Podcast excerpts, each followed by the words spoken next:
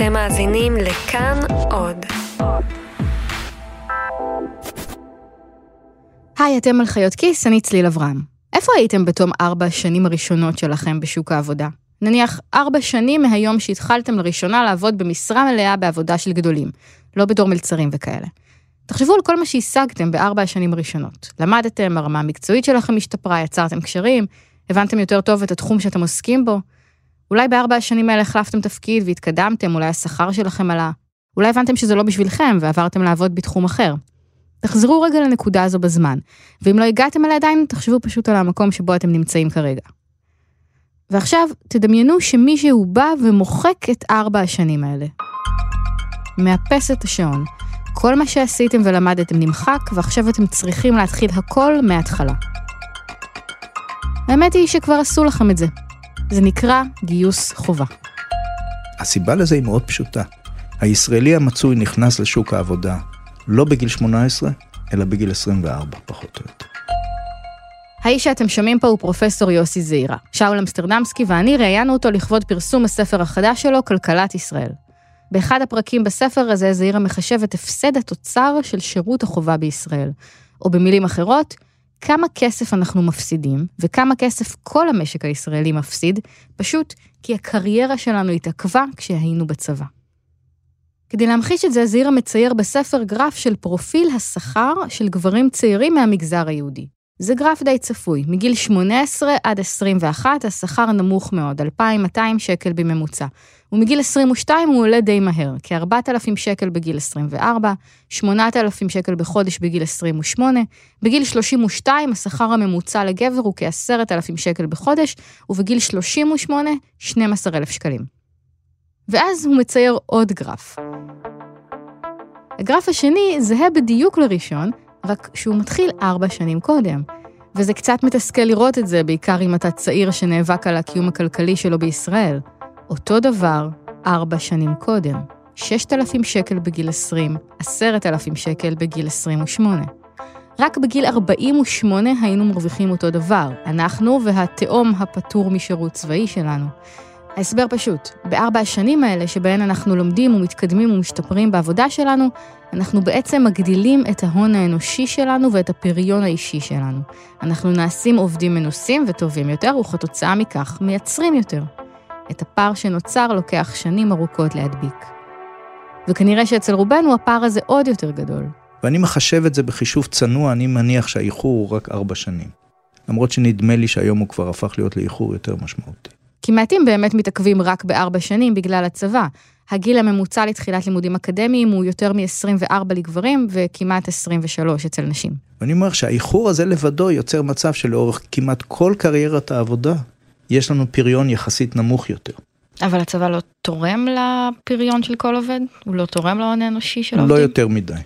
בואי נגיד ככה, יש כאלה שכן, ויש כאלה שהוא הוא, הוא פוגע בהם עוד יותר. תחשבו למשל על חוקרים באקדמיה. לפי נתוני הלשכה המרכזית לסטטיסטיקה, דוקטורנטים ישראלים מסיימים את הדוקטורט בגיל 39 וחצי בממוצע. זה מקביל לגילאים שבהם אנשים מקימים משפחה ומגדלים ילדים קטנים, וגורם לכך שלוקח להם יותר זמן לסיים. הם מגיעים לשלב הבא בקריירה שלהם הרבה יותר מאוחר מהקולגות שלהם בארצות הברית, שמסיימים דוקטורט בגיל 27. הבעיה היא שאי אפשר לדעת מה היה קורה לחייל משוחרר אם הוא לא היה מתגייס, וכיוון שיש פה גיוס חובה, אין קבוצת ביקורת.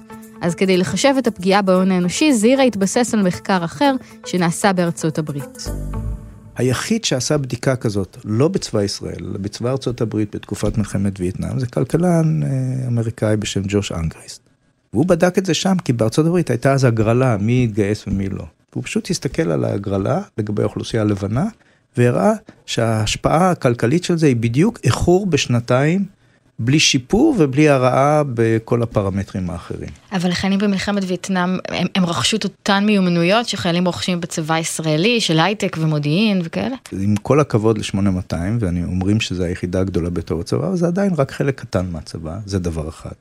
ודבר שני, גם חיילים שיוצאים מ-8200, הם לא יהיו ישר מייסדי אה, סטארט-אפ. בדרך כלל ילכו לדרגה הכי נמוכה, אם הם לא לומדים באוניברסיטה, הם ילכו לדרגה הכי נמוכה, שזה מתכנתים בהייטק. מי שרוצה להגיע ליותר מזה, בדרך כלל הולך ולומד באוניברסיטה. אז אי אפשר לדלג על השלב הזה. ואי אפשר לדלג על המסלול הזה של ההתקדמות תוך הלימודים. בסופו של דבר, זעירה מחשב שהפסד ההון האנושי, שנובע משירות החובה של גברים ונשים ביחד, עומד על 18.5 מיליארד שקלים בשנה, שהם 5 אחוזים ו-7 עשיריות מהתוצר. גם אם השירות יקוצר רק בשנה, זעירה מעריך שזה יגדיל את התוצר בחמישה מיליארד שקל. וזה רק חלק מהסיפור. ההכנסה של ישראלי ממוצע הייתה יכולה להיות גבוהה ב-20 אחוז, בחמישית, אם היה שלום. אם היה שלום. אז השבוע בחיות כיס, מחיר הסכסוך. יוסי זעירה יסביר מה המחיר שאנחנו משלמים מעבר לתקציב הישיר של מערכת הביטחון. כמה זה עולה לנו? באובדן השקעות מחו"ל, בירידה בפריון, בתקופות של מיתון, במחירי ממ"דים, ניגע אפילו בתרומתו הפוטנציאלית לכלכלה הישראלית של החייל המת. אז אתם מוזמנים לדמיין שיש שלום.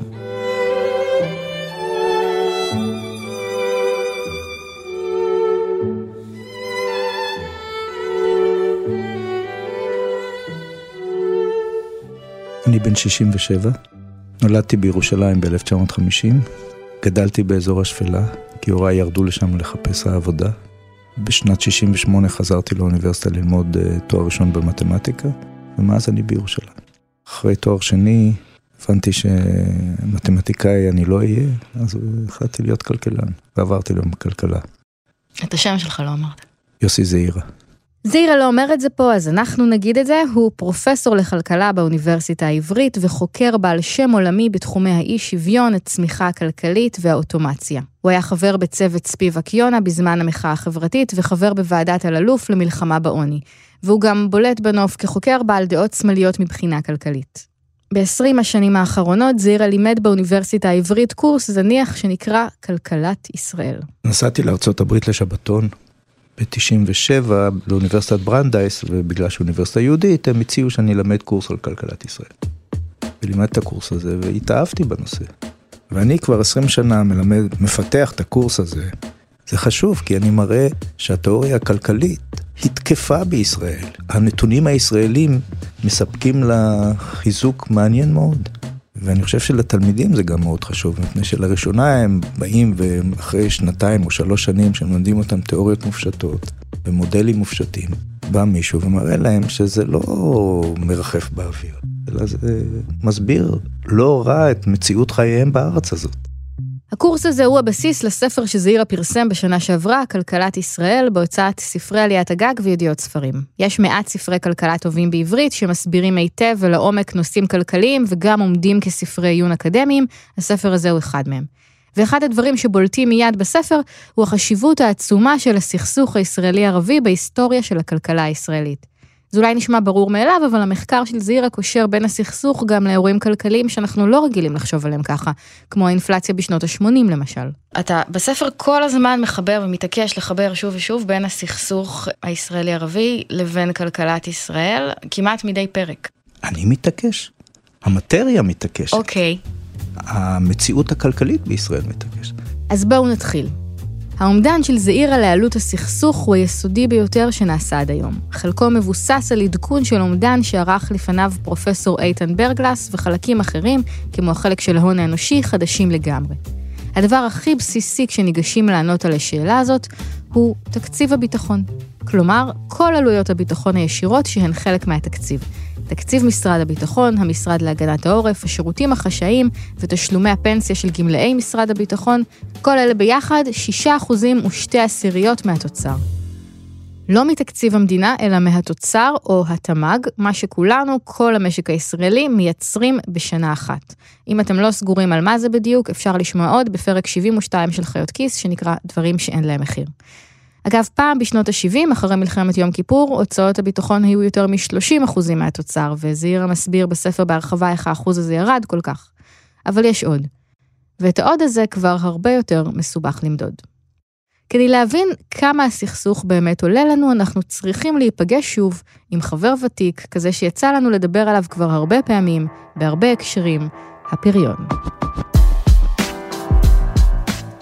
הפריון הוא דבר נורא פשוט. אתם עכשיו סוגרים את הפודקאסט הזה שלכם והולכים לעבודה. כמה שווה שעת עבודה שלכם?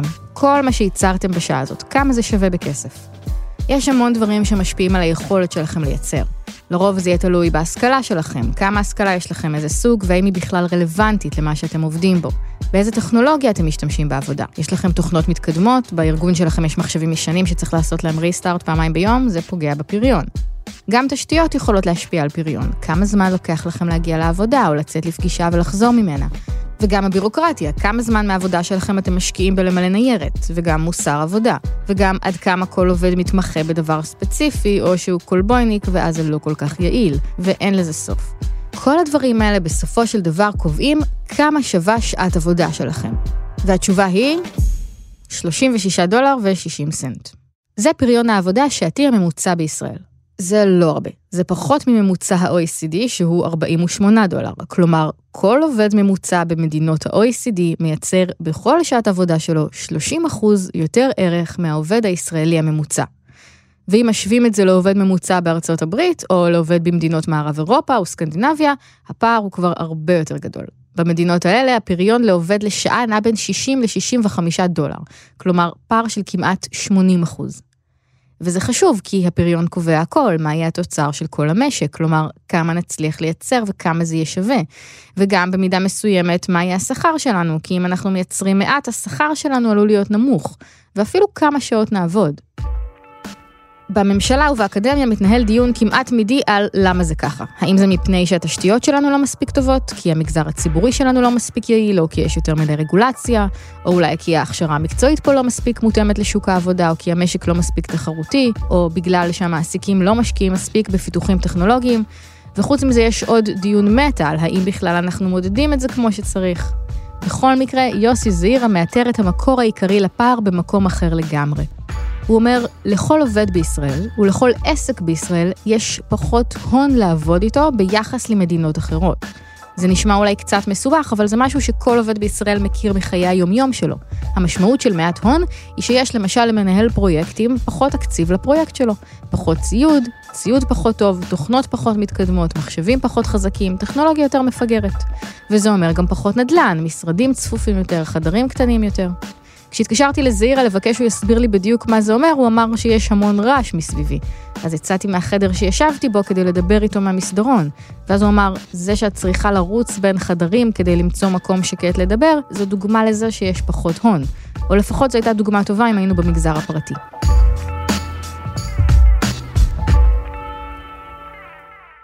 אז למה חסר פה כסף? למה יש פה השקעות נמוכות ביחס למדינות אחרות? ההסבר היחיד שיש לפי התיאוריה להון הנמוך זה פרמיית סיכון גבוהה. כלומר, משקיעים חוששים להשקיע בישראל יותר מאשר במקומות אחרים. בואו ננסח את זה במילים יותר פשוטות לציבור הרחב.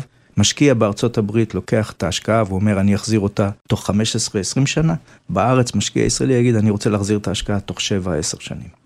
בגלל רמת סיכון גבוהה. זאת אומרת, מישהו שרוצה להשקיע פה כסף חושב פעמיים, כי עכשיו הכלכלה שלנו סבבה, וזו יכולה להיות השקעה מעולה, אבל יכולה כל רגע להתחיל אינתיפאדה, וחבל על הכסף. ולכן הוא פשוט ישקיע פחות. זעירה מעריך שהעניין הזה, ההון שחסר כאן בגלל הסכסוך, גורם לירידה בתוצר של 20 אחוזים.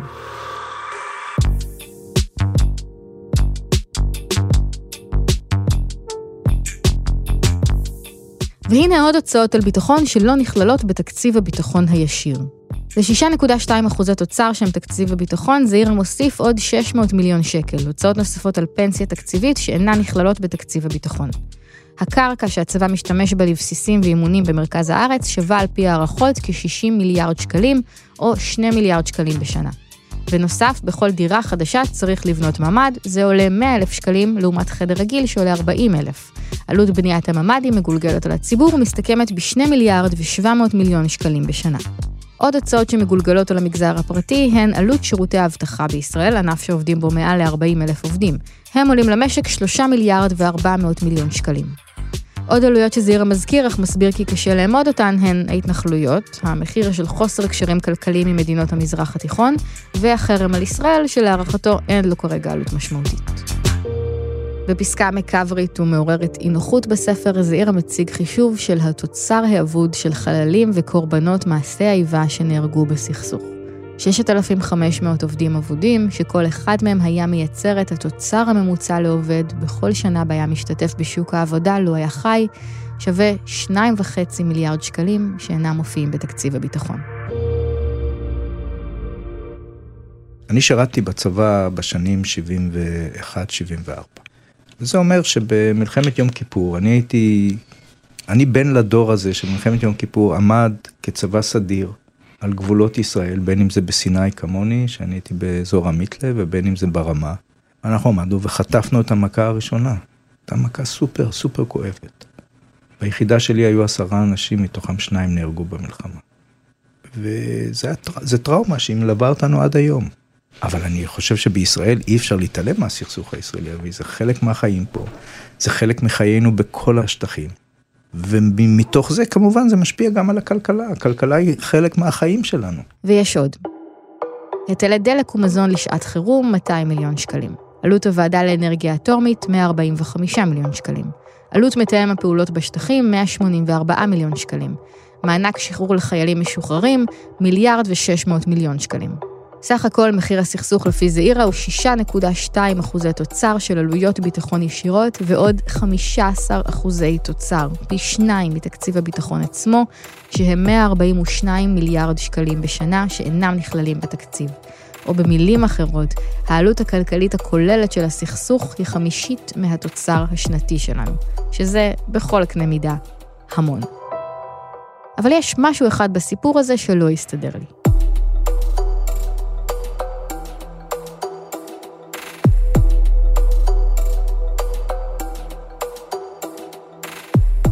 התזה של הסכסוך היקר לא ברורה מאליה. בחוגי השמאל למשל מסתובבת סיסמה כזאת, דעה נפוצה, שאין שלום עד עכשיו כי בטוח מישהו מרוויח מזה בוכטות של כסף ודואג שזה יימשך. מתישהו בעשור הקודם גם הוקם אתר של קואליציית נשים לשלום, שנקרא מי מרוויח. הוא כבר לא מתעדכן, אבל הוא עדיין באוויר, ואפשר לראות שם שהוא מצביע על מרוויחים ספציפיים. מפעל סודה סטרים, תעשיית התרופות, רכבת ישראל, אבל גם אם יש תעשיות מסוימות שנהנות ממצב של מלחמה, אין למדינת ישראל, לפי זעירה, שום תמריץ כלכלי להמשיך בה. אני כותב בספר גם על התועלות שיש. למשל, זה שאנחנו מתמחים בייצוא של uh, מוצרים צבאיים, ויש לנו אפשרות להגיד שהם, מה שנקרא, נוסו בתנאי קרב, יש לזה יתרון מסוים. אני עושה גם חישוב של זה ואני מראה שהוא בגודל של אחוז תוצר, שני אחוז תוצר מקסימום. וזה השלב שבו צריך להיכנס טיפה לתוך הביטוי הזה שאנחנו קוראים לו לאורך כל הפרק בהתחמקות מסוימת, הסכסוך.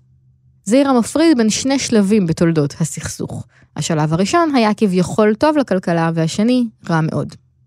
פעם היה הסכסוך הישראלי-ערבי. ישראל נלחמה במדינות אחרות, מלחמות קצרות אבל גדולות ויקרות. ההוצאות הביטחוניות היו גדולות מאוד, 30% מהתוצר, והן היו קבועות. והצורך לייצר עוד ועוד נשק בעצם גרם ליציבות, כי גם אם בחוץ בעולם היה מיתון, בישראל הייתה תעשייה צבאית, תעשיית מלחמה, שהמשיכה לעבוד והייתה זקוקה תמיד לעובדים. ככה היא הגנה על המשק ממיתון. אבל אז זה השתנה. אחרי הסכם השלום עם מצרים, הסכסוך הישראלי-ערבי הגדול הפך לסכסוך ישראלי-פלסטיני קטן. ההוצאות הביטחוניות ירדו וכבר לא הגנו על המדינה ממיתון. והמלחמות הגדולות והיקרות הפכו לאינתיפאדות ארוכות. וזה כבר פוגע מאוד בכלכלה. כי למשל, כשפורצת אינתיפאדה היא לא מלחמה של שלושה שבועות, זה ארבע שנים, ובאים פחות תיירים, והישראלים יוצאים פחות למרכזי הקניות ולמרכזי הערים וקונים פחות. ולכן זה פוגע בביקושים ויוצר מיתונים. זה לא מקרה שהיה מיתון גדול ב-89, שלמזלנו ישראל יצא ממנו מהר בעקבות הגל העלייה, אבל היה מיתון ארוך יחסית, לא כבד, אבל ארוך ב-96 עד 99, שקשור לרצח רבין ולשקיעת תהליך אוסלו. והיה כמובן המיתון הגדול בשנים 2000-2004 כתוצאה מהאינתיפאדה השנייה. אבל הוא היה גם על רקע... הוא היה גם על רקע משבר עולמי. עולמי נכון, אבל המשבר העולמי היה חלש יחסית. והמיתון הזה בישראל היה גדול, היה עמוק ביותר בתולדותיה. והוא קשור לאינתיפאדה השנייה. יש לנו נתונים שמראים את זה. סליחה שאני מתעכב על הנקודה הזאת, זה היה בתחילת שנות האלפיים. נכון. אנחנו כמעט בסוף העשור השני. כלכלת ישראל חזקה מאי פעם, תקן אותי בבקשה. והסכסוך עדיין איתנו. נכון. איך זה מתיישב עם לא, הטיעון שלך. אני לא טוען שהסכסוך פוגע בצמיחה הישראלית. הוא פוגע ברמה של התוצר mm. היחסית לארצות אחרות. היינו יכולים להיות ברמה הרבה יותר גבוהה אילו לא היה סכסוך. זו הטענה. אז האם יש רווח כלכלי בסכסוך? זירה מונה בספר גם את התועלות הכלכליות. סיוע ביטחוני מארצות הברית, כעשרה מיליארד שקל בשנה. יצוא ישראלי לשטחים פחות מחמישה מיליארד דולר, את היצוא הצבאי זעירה מעריך ב-7.4 מיליארד דולר בשנה, אבל הוא מניח שאם לא הייתה מתפתחת תעשייה צבאית בישראל, כוח האדם האיכותי שמועסק בה היה מפתח תעשייה אחרת, או אולי מגדיל עוד יותר את תעשיית ההייטק. סך הכל הוא מעריך את כל היתרונות של כלכלת מלחמה או כלכלת סכסוך בכ-2% מהתוצר. שוב, כל היתרונות האלה הם קיימים, אבל הם יחסית קטנים יותר. ולכן הטענות של הרבה מרקסיסטים שטוענים שישראל מחזיקה בשטחים כי היא מרוויחה מזה, הן טענות לא רציניות. אז מה מחיר הסכסוך? על זה שהתוצר היה יכול להיות גדול יותר ב-20 אחוזים, בערך. מה זה אומר כאילו לבן אדם הסביר? זה אומר שההכנסה של ישראלי ממוצע הייתה יכולה להיות גבוהה ב-20 אחוז, בחמישית. אם היה שלום. אם היה שלום.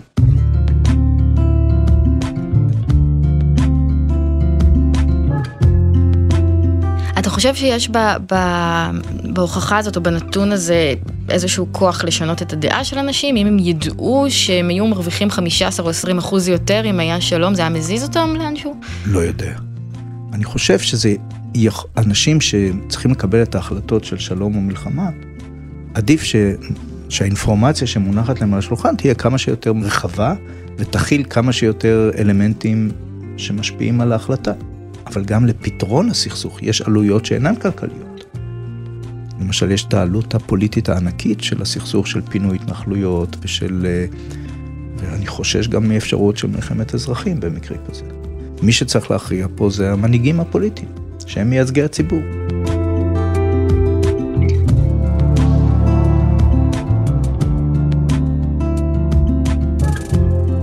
אנחנו היינו חיות כיס, הספר כלכלת ישראל מאת פרופסור יוסף זעירה יצא השנה בהוצאת ידיעות ספרים וספרי עליית הגג.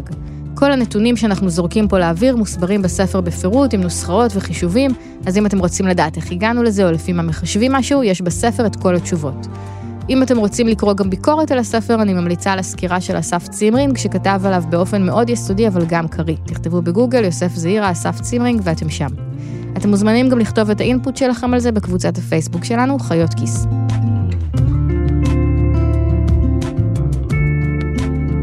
תודה רבה לשאול אמסטרדמסקי שראיין יחד איתי את יוסי זעירה, תודה רבה לרום אטיק על העריכה וההפקה, ותודה לעורך הסאונד שלנו, אסף רפפורט. אפשר לשמוע את כל הפודקאסטים שלנו בכל אפליקציית פודקאסטים ובאתר כאן, ובאפליקציית כאן אודי, ובספוטיפיי. אני צליל אברהם, תודה רבה לכם שהאזנתם, נתראה שבוע הבא.